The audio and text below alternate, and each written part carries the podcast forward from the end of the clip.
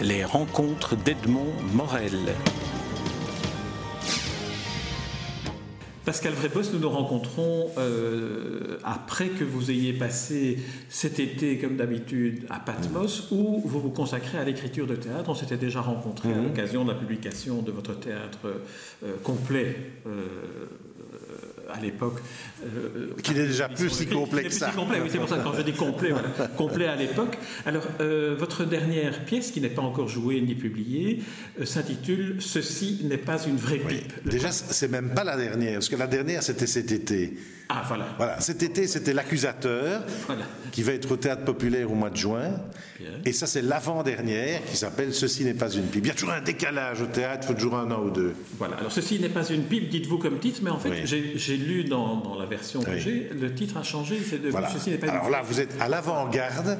Euh, en, en- fait, ceci n'est pas une vraie pipe. Ça, c'est le tout dernier titre que j'ai euh, que j'ai trouvé. Mais jeudi prochain, l'affiche, c'est ceci n'est pas une pipe. Donc là, le théâtre évolue beaucoup. D'accord, d'accord. Voilà. Je, je voulais euh, rajouter euh, au paradoxe un nouveau paradoxe, la vraie pipe, pour que Magritte devienne vraiment quelque chose qui soit intertextuel et pas uniquement une citation. Mais c'est un truc d'intello. Voilà. Alors, le- la, la pièce met en scène un personnage, euh, Jean-Jacques Hamilton.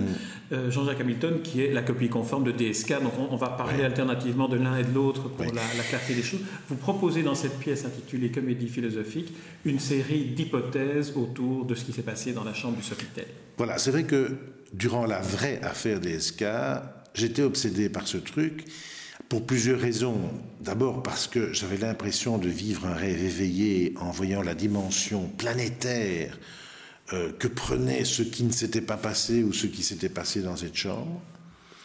Euh, C'était vraiment une scénarisation en direct où on voyait un des plus grands de ce monde menotté comme dans une scène des experts qui deviendra une scène des experts, parce que ce sera un feuilleton des experts quelques mois après. Euh, enfin, j'étais vraiment obsédé et aussi très stupéfait de voir que les gens se disputaient des dîners en ville, les femmes prenant très souvent un parti contre DSK et les hommes soutenant DSK. J'ai assisté, par exemple, à Patmos, à des discussions invraisemblables entre gens très calmes qui brusquement piquaient des crises de colère. Donc je me suis dit, il y a là quelque chose qui appartient à notre civilisation, qui appartient à l'époque et que je ne comprends pas. D'où l'idée, à un moment donné, de la pièce qui a germé en disant, mais au fond, tout ce qui a pu se passer dans cette chambre, euh, toutes ces vérités qui s'entrechoquent, il y en a au moins sept. Il y en a peut-être plus, mais moi je vais en trouver sept.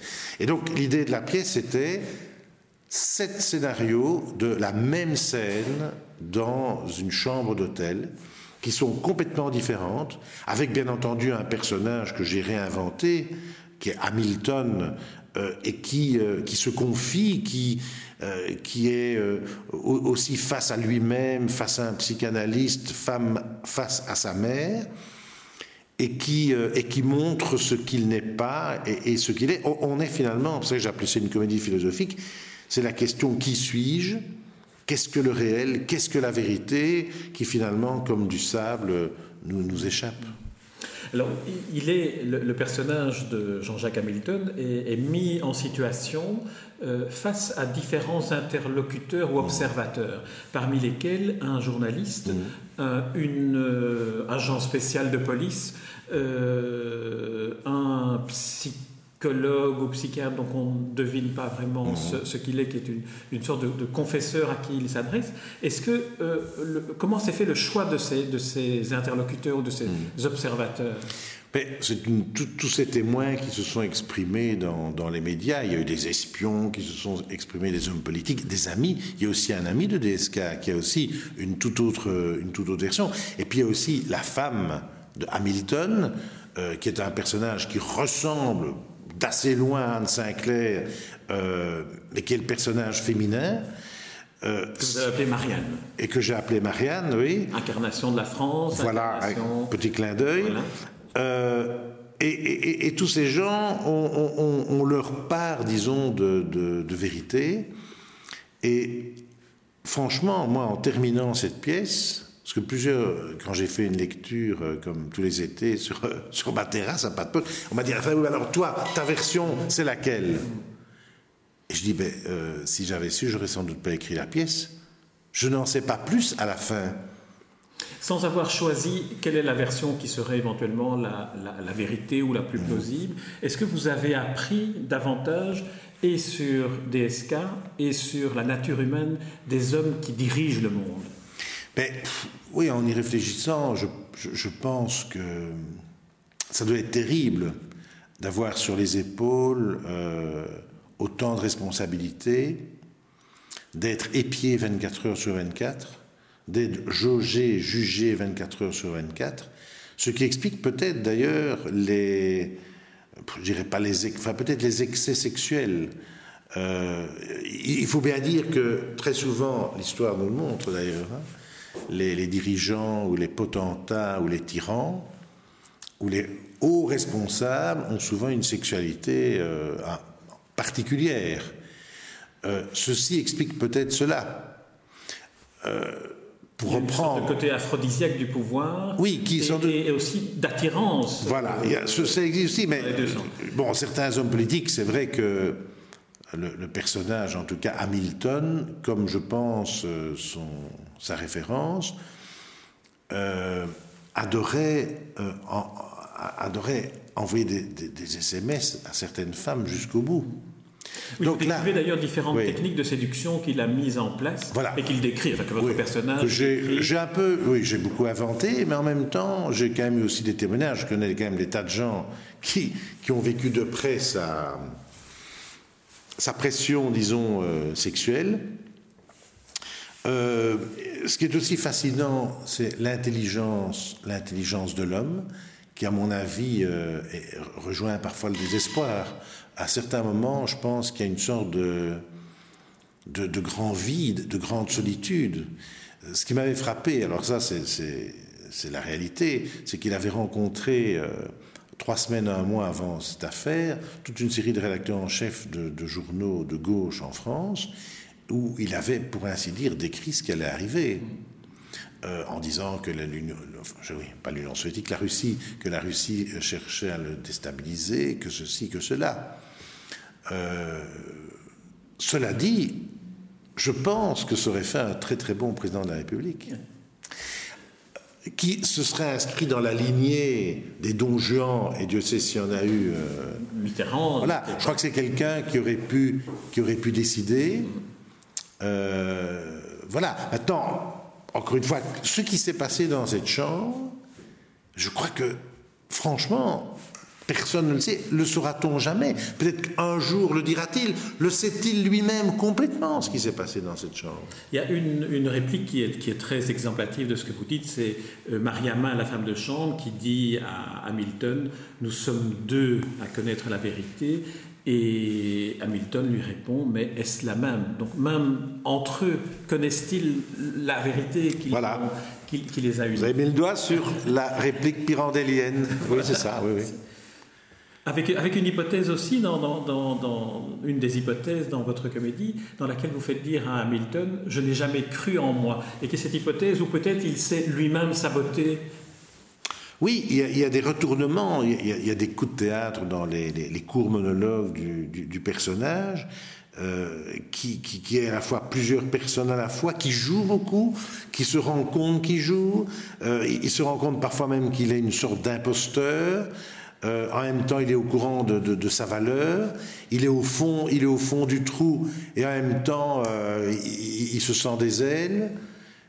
Je, pense que ce qui se passe pour le moment, d'ailleurs, donne raison à ma fiction. Il est reparti, le vrai, le vrai DSK est reparti conseiller dans toute une série de pays. Euh, il, a recommencé une, il a recommencé une vie. Et euh, vous savez, en politique, personne n'est jamais mort. Hein. On pourrait très bien, à un moment donné, euh, il pourrait très bien revenir sur le devant de la scène. Car les Français ont une sorte de. Une, certaine admiration, à mon avis, contre ce Gaulois euh, amphétaminé sous la ceinture.